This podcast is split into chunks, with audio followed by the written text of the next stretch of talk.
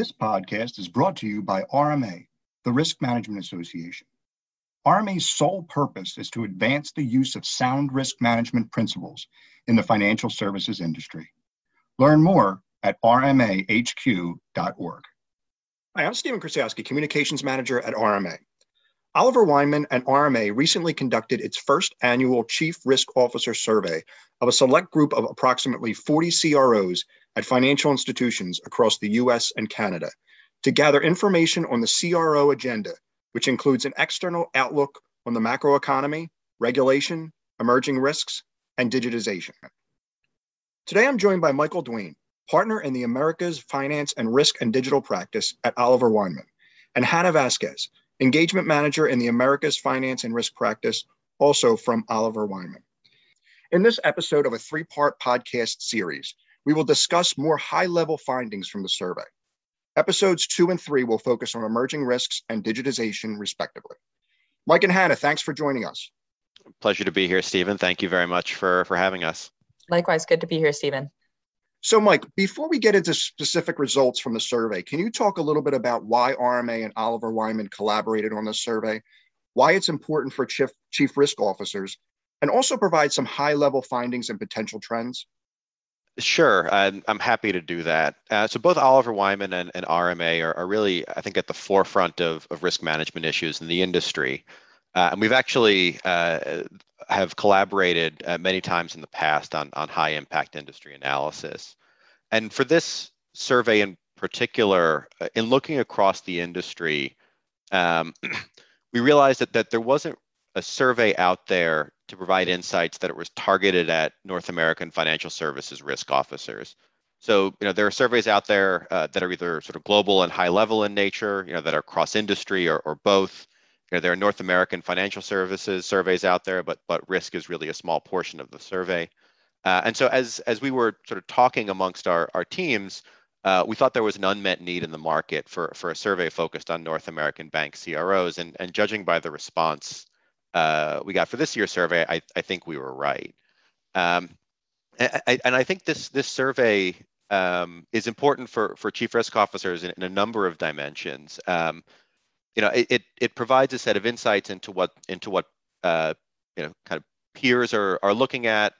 Uh, it can provide a sense of of relative positioning, so where you are versus the industry, and it's also, I think, an important opportunity to you know, to stop and reflect at one's own portfolio as a chief risk officer. You know, a lot of the questions we asked in the survey were about where the, the CRO spends his or her or her time and and why. And I think it's it's sort of a nice moment to pause and reflect on on how how we're all spending our time.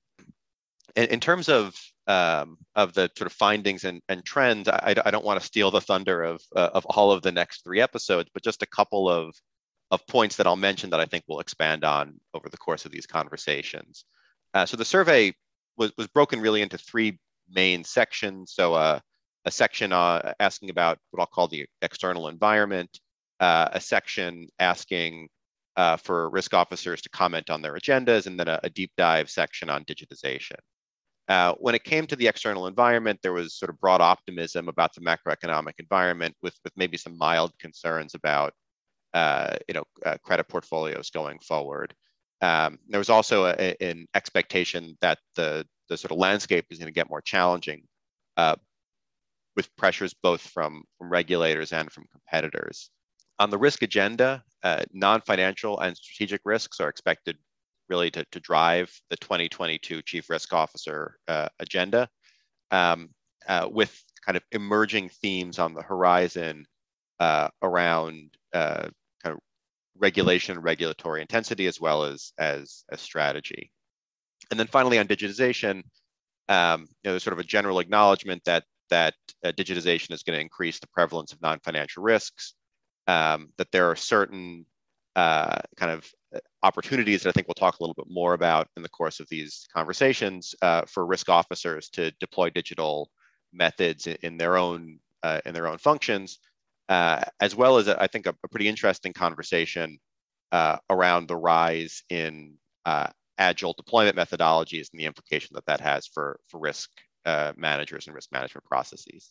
Great. Hannah, according to the survey respondents, CROs are optimistic about the macroeconomic environment with some concern over the credit portfolios due to the latest COVID spikes. Can you talk a little bit about the current and future macroeconomic, commercial credit, and consumer credit environments? Absolutely. So, for this response, I'm going to focus primarily on the North American macroeconomic environment, though, of course, there are global considerations and implications for many of the members of RMA who have an international presence.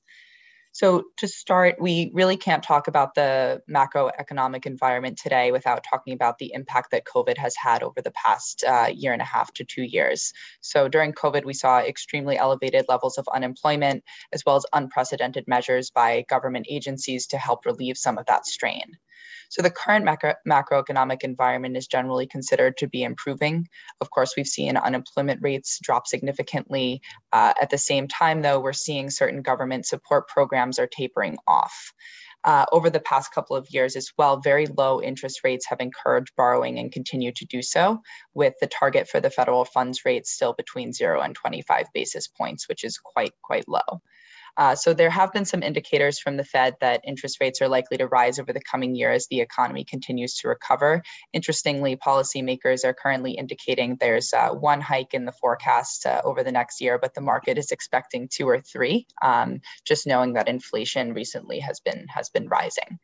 So, in summary, of course, well, no one can predict the future. Overall, our survey respondents are pretty optimistic about the macroeconomic environment over the next year, uh, most saying they expect it to either stay the same or get better. There are some concerns about, as you mentioned, Stephen, a COVID overhang, particularly within the consumer credit portfolios. I think that's to be expected given both the substantial shifts we've seen over the past two years and a pretty natural uncertainty about what the future holds. Mike, respondents expect interest rates to rise in 2022. What have the survey results shown regarding the outlook for the three month and 10 year Treasury yields? Yeah, so a, that's a, a, great question. Um, and as you said, the survey, we asked folks for, you know, uh, their views at the end of, of 2022 on both the short and long end of, of the yield curve. Before I answer the question, though, I, I, I will point out that that we we ran the survey uh, really over the summer. Um, and so the you know respondents' views, I think, were were kind of as of that moment, and it, sort of an interesting question as to whether if you if we if we asked them today, uh, given the you know the sort of uh, inflation we've been experiencing recently, whether whether they would have similar uh, answers. Um, but with that as a bit of a caveat, at the time that we asked the question, uh, the the three month Treasury was at about five basis points. It's at about the same now. Uh, the sort of average answer from uh, CRO respondents at the end of 22, 2022 was for the, the, the three month treasury to get to about uh, 25 basis points. Um, and for the 10 year, uh, you know, at the time we asked the, the question, the 10 year is at about 140 basis points. It's, it's at about 160 basis points now. And the, the kind of average response from the CROs was was for the the 10 year to rise to to 200 basis points. So, you know, some but but but maybe a, a slightly more modest uh, rise in, in interest rates. I, I do think it's important to note also that change in the interest rate regime and inflation uh, was one of the most frequently cited emerging risks in, in the survey. And I think we'll talk about that a little bit uh, later or in a subsequent conversation. I think if you set aside the question of of when interest rates are going to rise, uh, the question of what to do as those rates rise is certainly one that is very much top of mind for uh, for the industry. Thanks, Mike. Hannah, CROs expect increased regulatory pressure and competition for consumer and commercial credit to increase within the next year. What issues are driving this pressure? Yeah, great, great question, Stephen. So a couple of different factors, and I'll I'll talk first about regulatory pressure and then the competitive pressure, which I'm sure we'll touch on in more detail later as well. So actually, 95% of the CROs responding to the survey indicated that they expect to see an increase in regulatory pressure. And actually, no one said that they expect to see a, a decrease, which is particularly interesting. Now, of course, a, a component of this I would expect is um, that we're now operating under the, the Biden administration, which I think leads to some expectations for increased regulatory pressure just by itself. Um, but it's really interesting when you look at the specific areas where, where banks are expecting to see more pressure. So, climate risk uh, is a major one, um, as well as ESG, cyber, uh, which I think we should take in the context of not just your expected cyber risks, but uh, as many people remain in a remote working environment, a number of those cyber risks have become more pronounced. Um, business continuity and resiliency, as well as consumer compliance, are all areas of focus uh, for increased regulatory pressure. Now, on the on the competitive side, CROs indicated that they do expect competition for both consumer and commercial credit to increase in 2022. Uh, commercial lending was probably the, the most pronounced area where, where CROs, CROs expect to see increased regulatory pressure, but we saw um, strong responses in uh, consumer lending, both for credit cards and mortgage as well. Uh, I think a component of this expectation is the number of new entrants into the both commercial and consumer lending space. And again, I expect we'll touch on that more later, but we are seeing some non traditional uh, lenders starting to operate more and more in the financial services space, posing a threat to incumbents. Mike, non financial risk and strategic risk are expected to dominate the 2022 CRO agenda. What have the survey results shown are some of the most common top CRO priorities for 2022? And what do you think is driving CROs to spend more time on non-financial risk and compliance versus financial risk? Sure. So good, good, very good question. Uh, I'll, I'll take the sort of questions in, in those two parts. Um, so on the kind of specific kind of sub issues, if I can call them that, within, within strategic risks and non-financial risk. Um, on strategic risk, there were really, you know, I would say three themes that that came out in in the survey. Uh, one was a theme related to disruption, uh, and particularly disruption um, by by non-banks. Um, you know, a lot of the CROs that we that we spoke to uh, were in particular worried about disruption coming from sort of technology-oriented players. In some cases, these were were fintechs. In other cases, the uh, the concern is really about about big big tech.